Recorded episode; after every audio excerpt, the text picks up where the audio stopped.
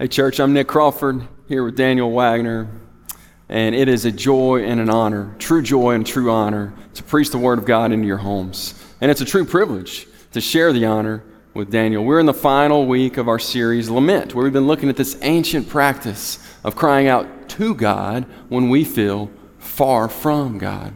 Hey, look, the scriptures have some good things to say about times in the low seasons of life. Some really good and fruitful things can occur when we're in the low seasons of life. Check it out. Ecclesiastes chapter 7, verse 2 says this It is better to go to the house of mourning than the house of feasting, for this is the end of all mankind, and the living should take it to heart. So here we go. Funerals, like a house of mourning, it's kind of like a funeral. A house of feasting is kind of like a festival or a party. So funerals are better than festivals. Why? It's because the low times of life are better teachers than the high times. They are prods on the path of spiritual growth and maturity in Jesus, and they are far better at it than the high times of life. Church, flowers truly do grow better in the valley than they do on the mountaintop. And God does His best work in us in the low seasons in the wilderness. We're going to be in Psalm 42 today. It's a psalm that's rich with imagery of the wilderness. Now, for those of you who, who don't know, my, na- my wife's name is Kristen, and she's a doctor. She and I both love medical students. Love them. Love them, have them over. Love to eat with them, hang out with them, hear how their week went, how their month went, what are their pain points. We just love to hang out with medical students because we get them. We understand them. We have been through the wilderness season that they are going through right now. Test after test, trial after trial, no end in sight. Medical school is a pressure cooker. It's a pressure cooker, and medical school is a wilderness season. It was no different for Kristen in her first semester. Her first semester knocked her down, sent her deep into a low spiritual wilderness after just getting acclimated to 13 hour days of study. That's just to keep up with the, with the course load, not to get ahead. She's just getting acclimated these 13 hour marathon study days, and she breaks her leg severely. She has major surgery, and as you can imagine, that was a major setback to her progress in school. Fast forward a couple of weeks, couple of months, and she's still in the pain of it all, and she's still on crutches, and somebody comes up and smashes the window in her back seat. They rob her. They stole her backpack. They stole her textbooks. And worst of all, they stole the computer that had all of her notes. Kristen was at the bottom. But if you go back and check out her journal entries in that season, you'll see Psalm 62 was her anthem, it was her anchor. She was crying out to God from the bottom God, you are my rock. You are my salvation, my fortress. I shall not be shaken. She was crying out to God, but she wasn't hearing a whole lot from God. She felt far from Him. Kristen was in the middle of a wilderness. And then that's when I showed up, right? Sweep her off her feet, right off into the sunset, sunset. No big deal. But truly, I was no savior to her. Not a savior to her. Honestly, I was in a spiritual wilderness of my own. But the difference between Kristen and me at that time, she was crying out to God and I just wanted to get out of the wilderness as fast as I possibly could. God joined our wilderness seasons together to show us that getting out of the wilderness is not something that we do. It's something that God does in our hearts. And that's our problem, church. When we find ourselves in the low season, when we find ourselves in the wilderness, we try to lift ourselves out and we miss out on what God could do in us through the wilderness. There is no way out of the wilderness except for letting God do a work on your heart. And that's the beauty of lament. It shows us that we can actually have an intimate relationship with the Father that involves actual and honest conversation. And it teaches us that we're not alone in the wilderness. So let's listen to God's word now. Psalm 42. As a deer pants for flowing streams, so pants my soul for you, O God. My soul thirsts for God, for the living God. When shall I come and appear before God? My tears have been my food day and night, while they say to me all the day long, Where is your God? These things I remember as I pour out my soul, how I would go with the throng and lead them in procession to the house of God with glad shouts and songs of praise, a multitude keeping festival. Why are you cast down, O my soul? And why are you in turmoil within me? Hope in God, for I shall again praise him, my salvation and my God. My soul is cast down within me. Therefore, I remember you from the land of Jordan and of Hermon from Mount Mizar. Deep calls to deep at the roar of your waterfalls. All your breakers and your waves have gone over me. By day, the Lord commands his steadfast love, and at night, his song is with me, a prayer to the God of my life. I say to God, my rock, why have you forgotten me? Why do I go mourning because of the oppression of the enemy? As with a deadly wound in my bones, my adversaries taunt me while they say to me all the day long, Where is your God?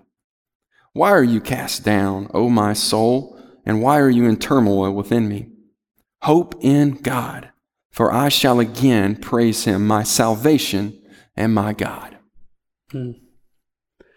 So, this psalm is by uh, an author or a group of authors that say that they're the sons of Korah. And without going too deep into it, it's important to know who this person or these people are that write this. And in uh, the Israelites wander in the desert, there was a guy named Korah who was related to Moses, and he and some of his people they tried to overthrow Moses and Aaron and be in charge of Israel and take over the priesthood. And God opened up the earth and swallowed Korah and his posse that was trying to take over Israel and go their own way.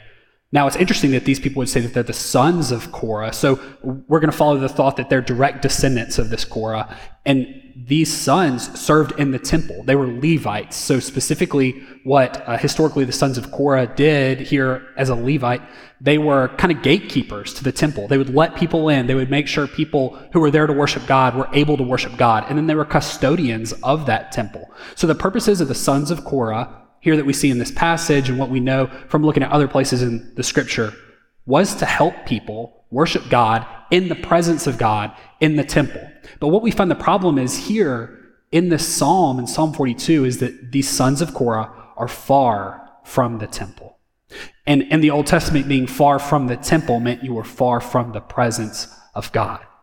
And that caused these feelings of lament inside this son of Korah, these sons of Korah. Now, who knows why uh, these sons of Korah were gone, why the psalmist was gone. Maybe they were on some kind of pilgrimage. Maybe they were out of town on a work trip. Maybe they got exiled. Maybe they were just out of town to be out of town. But they were away from the temple, and that meant that they were away from their purpose.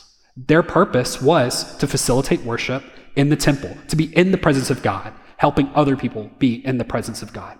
So this lament comes from a deep place inside of this psalmist that says, I'm not doing what I was meant to do.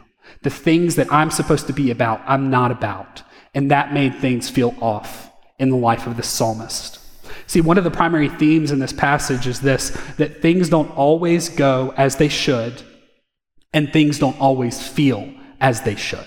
And we get that, right? Sometimes life just feels off. It feels wrong. It feels broken. And that's what leads us often in our dark seasons to appropriately feel feelings of lament. See, this isn't just an underlying, I want what I don't have, but it's this, I don't have what I know I should have. In God, my life should feel different than it does right now. I, when I think about that, uh, the easiest thing that I thought of was when I first started driving, uh, I had a truck, and you know, it wasn't a fancy truck, but all cars now have way too many buttons. Uh, they just have more buttons than they should. So you can push the wrong thing, and then all of a sudden it grows wings, and it's like a spaceship. You have a backup camera for your backup camera now, but this truck was a little more basic. And uh, after I'd driven it for about two weeks in the dead of summer, I accidentally hit the AC button that turned the air conditioning off. So if you guys have done that before, you're probably smart enough to fix it automatically. I was not at 16, so I had to push the AC button on a couple of weeks later whenever one of my friends told me that that's what was wrong with my air conditioning. But there was a while where I was just driving with the windows down. I was fanning myself, sticking my head out the window like a dog, trying to stay cool. And I knew that there was a difference in my truck because the air conditioning had worked and now it didn't. There was something that was missing that I had experienced before. And that's why I knew that something was wrong because something was there that wasn't there anymore. And so often, that's why we're moved into feelings of lament I mean, we know that life is better sometimes and it's worse sometimes. We know we see more justice in the world in some places than in other places. We know that sickness is in some places and health is in some places. And we hate the bad things and we long for the good things. And that's what we see in this psalmist. I just want to go really quickly, kind of at a 30,000 foot, foot view, at some themes that we see in these verses that the psalmist felt that I know you and I in different seasons will feel. In verse 1, we see this, uh, this lament when you have a deep, unfulfilled longing for deeper things. We see lament in verse 2 when you have a longing to be with someone that you can't be with. Verse 2, when you have a longing to be seen. Verse 3, when you have an experience of deep sorrow or pain. Verse 3, when you have people mocking and accusing you. Verse 4, when you have the memory of better days. Verse 4, when you have memories of feeling close to God in worship and in the Word, and now you don't. Verse 5, when you have a feeling that you're in a place you don't belong and a feeling that you're far from home. Verse 5, when you have a feeling as if you're living outside of your purpose. Verse 7, when you have a feeling like you've been crushed. Verse 7, when you have a feeling like you're drowning. Verse 9, when you have a feeling like you've been forgotten by God. Verse 9, when you have a feeling like you'll never be a winner. Verse 10, when you have a feeling like you're so deeply hurt that it physically pains you. Something on that list registered with you. Because that's the nature of the human life to feel hurt, to feel like you're missing out, to feel like something is missing. And here's why we have this experience as Christians it's because we live in this tension of the now and the not yet. We live in this tension of the now and of the not yet. It's this tension of I'm here, but I want to be there. Here is earth as it is. It's what Paul refers to as this present evil age, where Satan is still controlling the world in ways. He's roaming the earth like a roaring lion, seeking whom he might devour. He's the accuser of the brethren, a thief who wants to steal, kill, and destroy. Satan still has free reign here, and sin still exists. So we feel this pain of why things are the way they are, and we feel this pain when things don't go how we want them to go. But we know that there's a day coming where Jesus will come and make all things right. And here in the middle, he is making things better day by day in our lives as we pursue him. But we're still left with this feeling, this things aren't the way that I want them to be. There's something just wrong about my life when things are off. And C.S. Lewis put this really well in a section of his book, A Grief Observed. He wrote A Grief Observed after his wife that he'd only been married to for three years, uh, died of, tragically of cancer. And here's what C.S. Lewis wrote about the difference between his suffering and other people's suffering. He said this We're promised sufferings, they're a part of the program. We were even told, Blessed are they that mourn. And I accepted it. I've got nothing that I hadn't bargained for. Now, of course, it's different when the thing happens to oneself and not to others, and in reality, not in my imagination.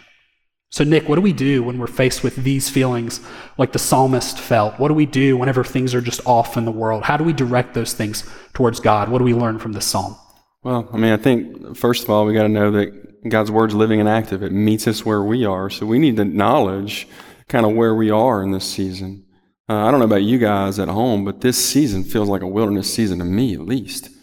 We're being stripped of things. It pains, it hurts. I don't like it at all. And I'm sure all of us can relate in some fashion with this, whether it's isolation or illness, job loss, trouble at home, trouble in your marriage, or heinous racial injustice. All of us are hurting somewhere, maybe all over that spectrum.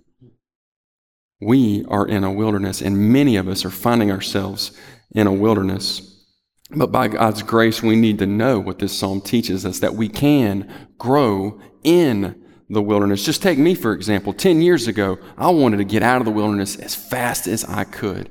But now, I'm learning to appreciate what God can teach me in the wilderness. Church, getting out of the wilderness is not something we do, it's something that God does in us. The psalmist shows us how to cooperate with the work of God on the heart in the wilderness. Remembrance, reflection, rest. Remembrance, reflection, rest. In verse 4, the psalmist remembers the faithfulness of God. He says this These things I remember, as I pour out my soul, how I would go with the throng and lead them in procession to the house of God with glad shouts and songs of praise, a multitude keeping festival. Listen to this this guy, in the midst of spiritual depression, feeling absence from the very presence of God, dying of thirst in a spiritually dry place, he remembers a worship service. Amazing. And it sends his heart to hope in God. Right now, everybody's telling us out there, man, don't hug. Don't do it. Don't shake hands. Don't even high five your buddy. So, what do you do when you see somebody out in public? I, don't know what you do, but I mean, I, I think I kind of ask. Do you handshake? You do this awkward thing? I don't know what you do. I look stupid. But listen, just because we can't feel the embrace of another doesn't mean we're not in their presence. And so it is with the presence of God in the wilderness. When He feels far from us, it doesn't mean He's not right there with us in it.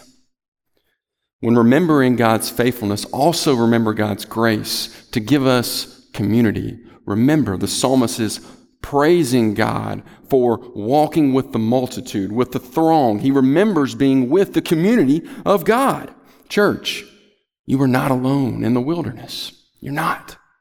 Each of our stories testify to how God met us when we were far off, how God met you in your wilderness. So God may feel far off to you, but yet He may feel very near to your brother or your sister, and that would encourage you. We are pretty fanatical about groups here. We encourage you to continue to meet in groups. If you're not in a group, get in a group. Go to the website, click connect, get in a group. It's essential and necessary for your spiritual formation and growth up into Jesus. Get in a group. When you're in the wilderness, remember God's faithfulness. The psalmist also reflects on the condition of his heart. Listen to him talk to himself in verse 5. He's talking to himself, so he's not letting his circumstances have the last word. He talks to himself. Listen, why are you cast down, O my soul? And why are you in turmoil within me? The psalmist's soul is cast down. That means to sink, to depress, to bring down low, to press down. He is being acted upon. The pressing down produced something in him turmoil. It means war, rage, a loud voice. As he reflects on his heart's condition, he found something that was not so good. Look, pressure on us produces something in us, and that comes out.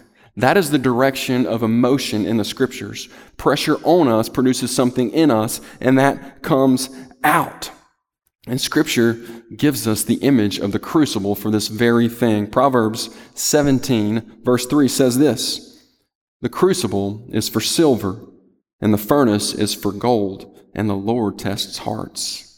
The wilderness is a pressure cooker, and God uses it to test and refine our hearts. Like silver in the furnace, like silver in the crucible, heat, pressure is applied to us to burn off the bad stuff so a more precious version emerges, something more tried and something more true. Enduring the crucible requires developing the capacity to reflect on what's coming out of your heart. So when pressure is applied, ask yourself, what's coming out? What do you see? What does your behavior tell you about what's in your heart? What, is your, what do your actions show about the condition of your heart? Does it show a heart of faith or does it show something else? Think of your prayers. Are you lamenting to God or are you complaining about the wilderness that you're in right now?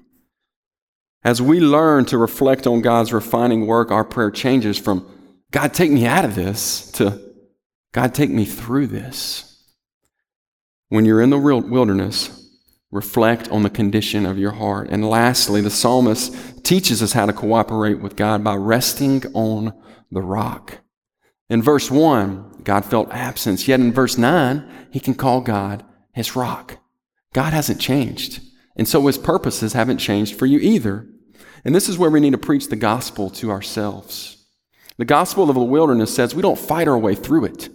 We, we rest on the one who fought on our behalf. Look, Jesus didn't just go to the wilderness, he actually sought the wilderness out. We see Jesus in his baptism. As the heavens were opened, the Father's voice boomed over him and spoke a word over him, said, You are my beloved Son, with whom I am well pleased. And then immediately Jesus went into the wilderness. For 40 days he fasted, 40 nights he, he fasted. He was brought to a place of emptiness, to a very low place. And right there, that's when the enemy showed up. And he substituted, he actually inserted one word into the Father's great declaration of Jesus' sonship. Previously, God said, You are my son. And the enemy says, If you are the Son of God. That is the enemy's favorite weapon. From the garden to the wilderness, the enemy loves to question God's word. Did God really say? Is God really for you? Are you really a child? of God. The enemy wants us to doubt our identity as sons and daughters of the Father. So we'll work ourselves to the bone trying to earn the Father's acceptance and miss the perfect work of Jesus on our behalf. The wilderness is where we learn to be God's children. The wilderness is where God teaches us dependence. So let's cooperate with Him when we're in the wilderness. Let's stop trying to get out so fast. Let's stop striving and let's rest on the rock, the one who endured the wilderness for us. Hmm. So if you're listening to this and you think, I don't know, that sounds nice, maybe that'll work for you. I don't know if I've got it to remember and reflect and rest. I, I don't know that I am a son. I don't know that I am a daughter. I don't know that God's love is, is real for me. Or if you have felt like that in the past, but you feel so abandoned in this season. Something in life is pressing on you so hard that you just don't feel like this is true. I just want to speak this truth over you for an encouragement for the believer, for an encouragement for the unbeliever. That just like Nick said, it's not ourselves and our desire to get out of the wilderness. We couldn't get ourselves out of the wilderness if we tried. But it's God's faithfulness to lead us through it, to lead us through it better. We know that Jesus himself experienced that wilderness and all these things. The psalmist cries out that he's in a wilderness. Jesus himself in a wilderness. When he was there, he was tempted, but he was found without fault. That's what we find in Hebrews 4. So, in that wilderness, Jesus was faithful through it so that he could secure for us something that would lead us through our own wildernesses. The psalmist says that he feels forsaken, he feels forgotten, he feels like he doesn't know if he's going to be remembered by God. And we know that on Mark in Mark 15 that when Jesus was on the cross, that he cried out the words that are in Psalm 22, "My God, my God, why have you forsaken me?" And we see that Jesus was forsaken on the cross so that we could never be forsaken. This psalmist says that he's thirsty. He pants for the presence of God like a deer longs for water. And we know uh, in John 19 when he was on the cross that Jesus said, I thirst. And he thirsted on the cross so that we might never thirst. Like he says in John 4, that whoever trusts in him, that we would have streams of living water that would well up, that would overflow from within us, ensuring that we never have to long for anything again if we trust in Jesus. This psalmist cries out for a rock. He cries out for a firm foundation. And we know Jesus' words at the end of Matthew 7 that our life is stable, our life is sure, our life is established if we follow him as he's our Lord and we're his followers as true Christians. And this psalmist says that he's hopeless because he's far from the temple. God, I don't feel like you're near. God, I don't feel like you care. God, I feel so far away from where you are. But we know that there's the promise that we see in 1 Corinthians 6 that we are, our bodies are the temple of the Holy Spirit. And we know that together as His church, we are being built up into His temple. Now, you've heard a lot about wilderness today, and this passage is full of wilderness. We feel like we're in a wilderness as a society, and I, I want to read this passage here as we close. Uh, this is a story that I found of someone who was in the room with uh, Dallas Willard and Richard Foster and with Eugene Peterson. They're sort of on the Mount Rushmore of Fondren Church. We quote them a lot around here.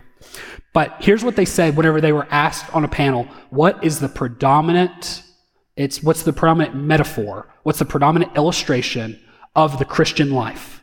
So he, here it goes. These three men, they conferred on a stage, and after the question was asked of them, they took only a few seconds in their holy huddle.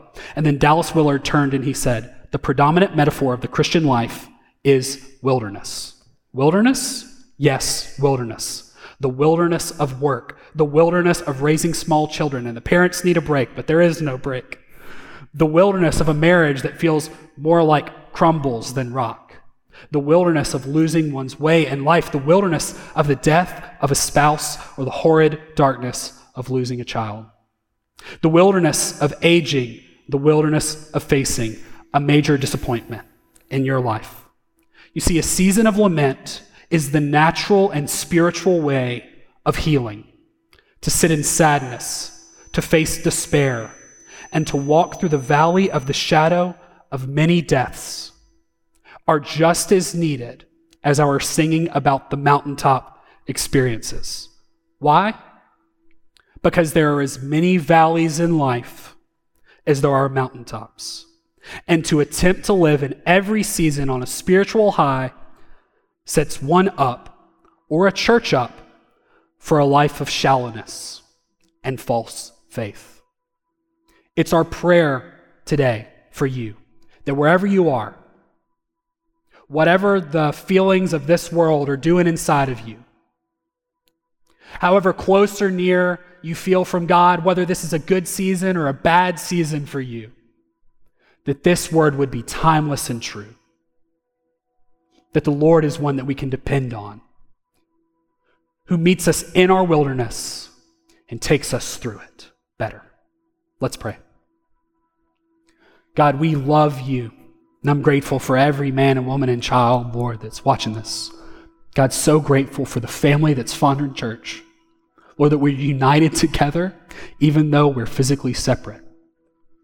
And God, I pray that this word would be true for us, that we would see you as faithful, that we would see you as powerful, that we would see you as good. God, you know our lowest lows. You saw them before we breathed our first breath. And God, I'd ask that you would meet those of us in pain, deep loss, suffering, confusion. Lord, that you would walk us to something better. God, because of your faithfulness, because of your promises to us, because of the things that you've secured for us in Jesus. God, I pray that in our church, in this cultural moment, we would lament.